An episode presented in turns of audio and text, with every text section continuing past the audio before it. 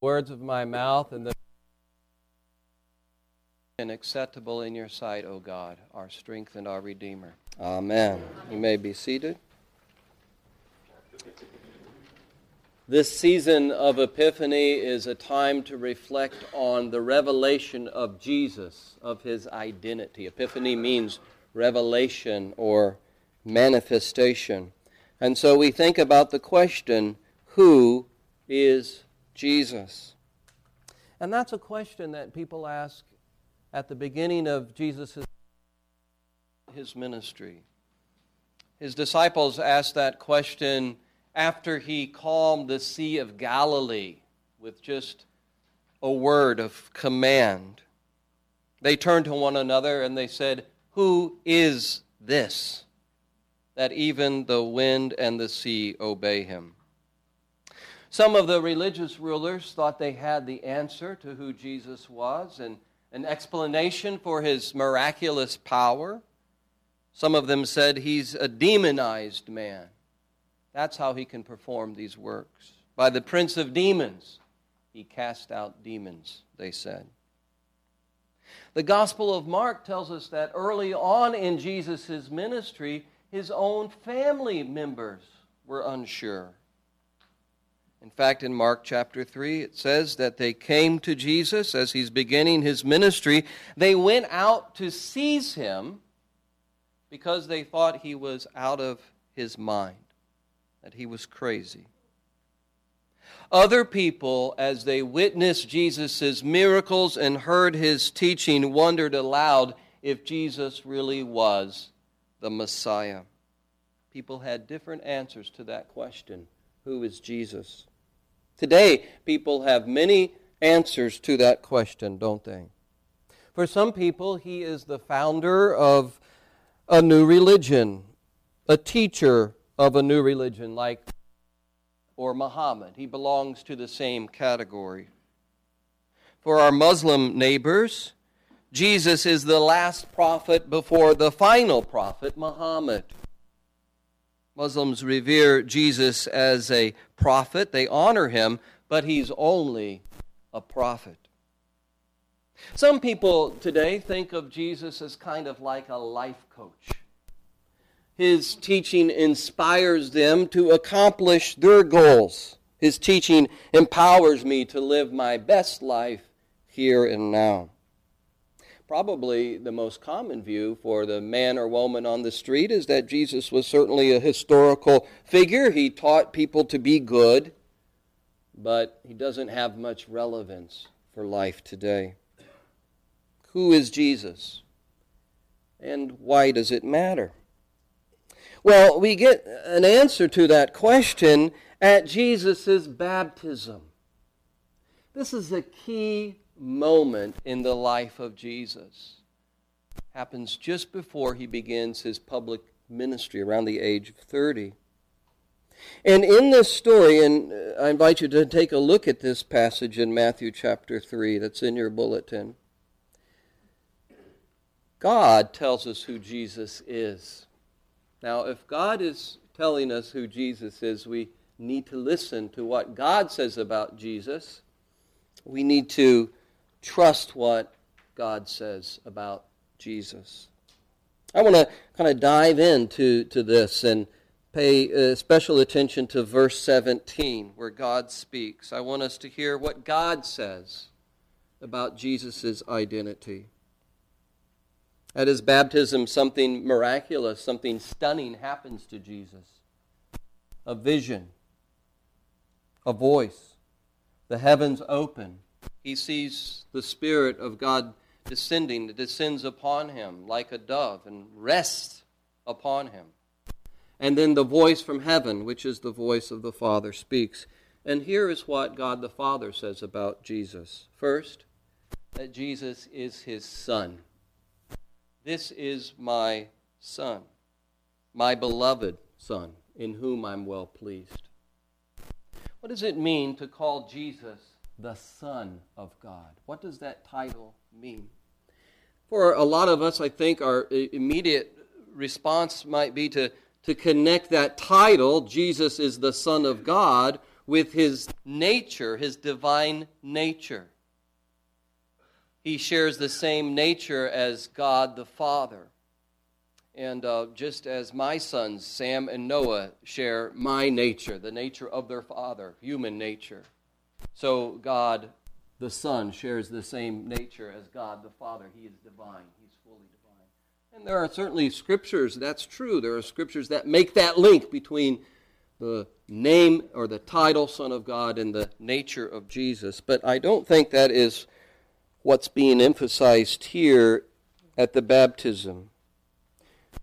What God says about Jesus, his son, at his baptism is filled with Old Testament language.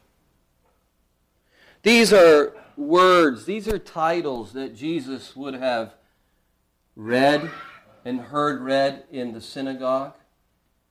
He would have heard them in the temple as a Jewish boy going, growing up. He would have been very familiar with these words and these titles and phrases. And as he grew, he would have prayed through these words and memorized these words. The language of the Old Testament is echoing here in the voice of God in verse 17. So when the Old Testament talks about the Son of God, it's speaking of someone who bears a special role in the plan of God, in the plan of God for the world in God's plan to redeem the world, to redeem people. So God calls the nation of Israel. Israel played a special role in God's plan. God calls the nation of Israel his son in several places. Hosea 11, chapter 1. When Israel was a child, I loved him. And out of Egypt I called my son. God had a special plan and purpose for Israel. That is why God saved Israel out of Egypt. Israel was to be a blessing to the world, to bring God's salvation to the nations. Israel was to embody the goodness and the holiness of God. Israel was called the Son of God.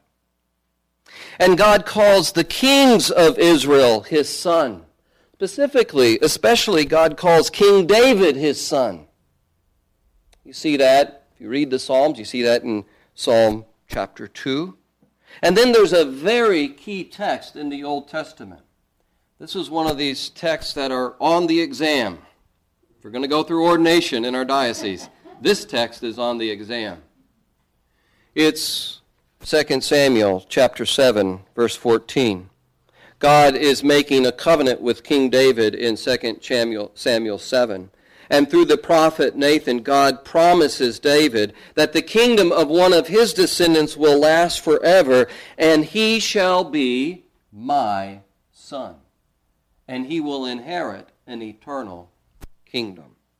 This is the promise of a Messiah,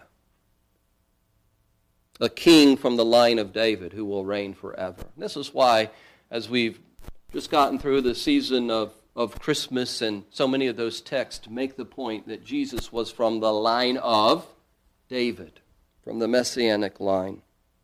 So here's the point. When God declares Jesus to be his son at his baptism, he's saying, This is the one, this is the Messiah who plays the key role in my plan to save, to redeem, to bless the world. Israel, as God's son, could not do it. Israel was not faithful to God. The kings of Israel could not do it. None of them were perfectly faithful to God. None of them perfectly fulfilled the role that God had for them. Besides, the kingdom of Jerusalem was destroyed in the sixth century. And so, as one scholar, Christopher Wright, puts it, regarding the baptism of Jesus. On the shoulders of Jesus as Son of God lay the responsibility of being God's true Son. Jesus is God's true Son. He fulfilled those promises of Israel. He embodied that role perfectly as the King, as the Messiah. And in Him, you and I become sons and daughters of God. He is the true Son of God, and so through Jesus flows God's salvation now to the world and to us. Through Jesus flows God's goodness and God's life and God's grace and God's truth and God's love. If you want to be connected to God, be connected to Jesus, the Son of God. If you want to be renewed in that connection this morning, renew your connection with Jesus Christ. As the Son of God, He's at the center of God's plan for the world and for you, and He mediates the blessing of God and the salvation of God. He's declared here not just to be the Son of God, but the beloved Son of God. You are my Son, my beloved, God says. The idea of Jesus as the beloved Son is a theme that's prominent in the Gospel of John. John brings this out beautifully in his Gospel in several places. So Jesus says, for example, the Father loves the Son and has given all things into his hand. Because Jesus is the Son of God, he has received gifts from his, his Father.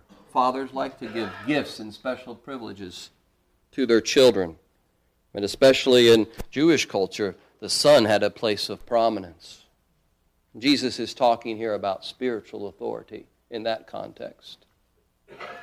Later on in John, he says the Father loves the Son and shows him what he is doing. Jesus has privileged information as the Son of God. Not everybody who sees what is happening in the ministry of Jesus understand what's happening. Many people don't understand what's happening. But because Jesus is the Son of God, he knows what God is doing in the world and what God is doing in and through him. The Father loves the Son and shows him what he is doing. And then, perhaps most astounding of all, at the end of the Gospel of John, in this beautiful passage where Jesus is praying to his Father and he's praying for his disciples. Jesus prays this to his Father. He prays that the love which you have loved me before the foundation of the world would be in them. So he doesn't become the beloved Son of God at his baptism. He has always been the beloved Son. That identity is confirmed at his baptism. But this is a love that has been going on for all eternity. Jesus says, The love that with which you have loved me before the foundation of the world, he prays that it would be in his disciples because Jesus is the beloved Son of God, and that love is in him. When we're connected to him, that love comes into our life as well. So to be the beloved Son of God puts Jesus in this place of privilege, a privileged position but it's not a position that will shelter him from pain and suffering and sorrow, as we know. This position, this vocation as the Son of God, the beloved Son of God, is going to lead him all the way to the cross.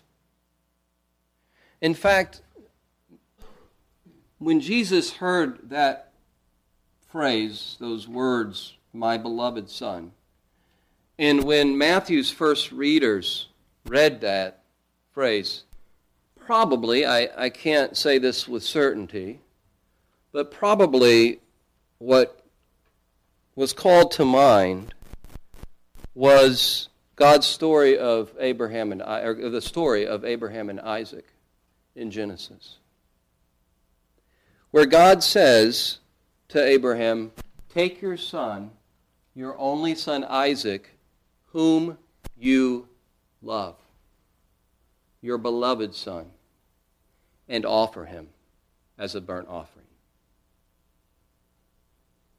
There's a connection between Jesus' role and his call to sacrifice himself as a beloved Son. God, who spared the life of Isaac, did not spare the life of his own son for our sins, for your sins. So we could be reconciled to him. So we could know the life of God and his love now and forever.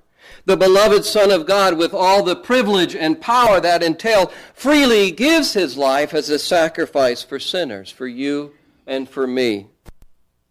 And that idea of Jesus' sacrificial work connects with the final phrase in God's announcement, this unveiling, this epiphany of Jesus' revelation, when God says, With whom I'm well pleased. Take, this is my Son, my beloved Son, with whom I'm well pleased. That recalls the passage that we read in Isaiah this morning, if you want to look there.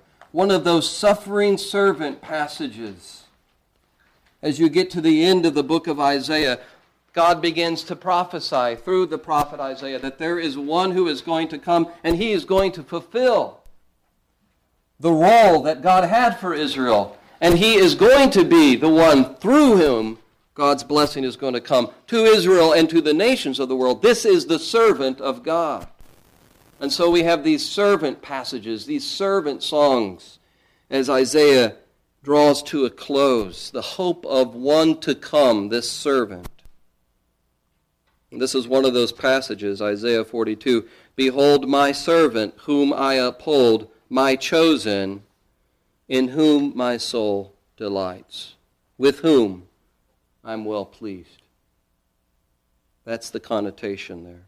I have put my spirit upon him. You see the resonance here, you see the connection with the baptism. And as you read a passage like this and other passages that predict the coming of a servant of God. You can see the, the outlines of, of Jesus' ministry as you reflect on the kind of person Jesus was and the kind of ministry that he carried out and what he did to accomplish the salvation of God and to show God's love and justice in the world. You can see it here in this passage. I love verse 3. A bruised reed he will not break. Get that image of a, of a, of a reed bending in the wind that's bruised and is just ready to bend over. And the idea here is that people can be like that. They can be bruised and battered and abused, and they can suffer greatly. And this servant is not going to push them over and break them with condemnation. He's going to come with healing and wholeness and restore broken people and abused people and people who are overlooked and he'll bring forth justice. He'll faithfully bring forth justice. Jesus is the one who, who shows us, who embodies justice. His message was the same for all people, whether they are rich or poor. Repent, for the kingdom of God is at hand. Believe in me. Repent of your sins. Turn to me for salvation. He didn't play favorites, he was just. And the scripture tells us that he's going to come again as the judge. If you care about justice, you should love Jesus. He taught the world what justice looks like. It, it wasn't the Roman culture or the Greco uh, Roman culture in the first century that taught people to pay special attention to the meek and the poor and the lonely and the helpless. It was Jesus who taught the world to treat people that way. In the Greco Roman world, you wanted to curry favor with the powerful.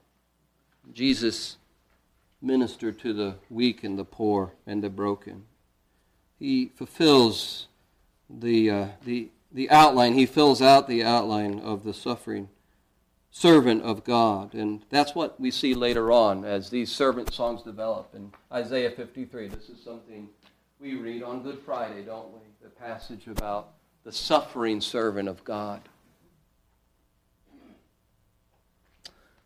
The servant who, Isaiah 53 says, will come and pour out his life unto death, and who will be numbered with the transgressors. For he bore the sin of many and made intercession for the transgressors. And he would be bruised for our iniquity, and by his stripes we've been healed. The chastisement that we deserve would be poured out upon him. He was numbered with the transgressors. He was sinless, but he willingly bore our sins. He was perfectly righteous, but he was willing to identify with the unrighteous in order to heal them, in order to save them. And so Jesus gets into the baptismal waters. It was John's baptism, which was a baptism of repentance for the forgiveness of sins. Why did he get into those baptismal waters? Was he a sinner who needed to repent? By the way, this is one of those passages that even very skeptical scholars of the New Testament say this must be true because this is kind of embarrassing to see Jesus getting into the baptismal waters, which was a baptism of repentance for the forgiveness of sins. Why did Jesus do that? Well, he says to fulfill all righteousness. This is the right thing to do. This is what God is calling people to do. He wants to affirm John's baptism and affirm what God is doing through this baptism. But I think there's another dimension here. This is how he is going to make people righteous by identifying with sinners so that in his redemptive death he can restore them, heal them, and win the forgiveness of God. He who was without sin became sin for us in order that we might be the righteousness of God, Paul says. We're thinking about who Jesus is and what he did and why it matters. He came to identify with us as sinners, and that identification happens at his baptism, takes him all the way to the cross and he's raised to new life so that we can be restored in our relationship with God. He makes sinners righteous.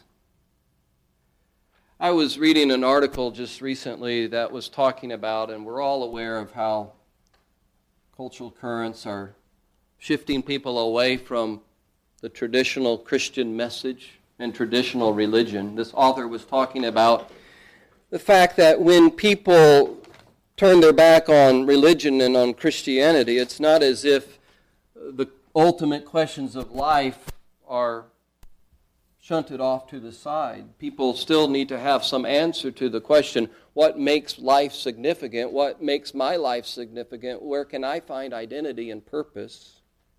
And this author was making the case that in our culture today, achievement is the answer for so many people, or performance Performancism, he calls it. He says that's the hallmark of the secular religion today. And he talks about how, especially, he sees this, he works with youth, how he sees this in youth culture high school students, college students. Did you know that there's a connection between the rise of anxiety and even suicide rates and this immense burden that young people feel, especially young people growing up in high achievement culture like West County here in St. Louis. They see wealth and achievement, and they're told you've got to get these scores and you've got to do this and be this kind of athlete, or you're just, your future's going to be hopeless. And he says there's a link between that sort of burden that's put on people today in our culture and suicide and anxiety. And there's even indications that the, the suicide rates or there's suicide packs in places like Palo Alto and places in Washington, D.C., again, places of affluence. that young people are, are under this burden to achieve, to perform.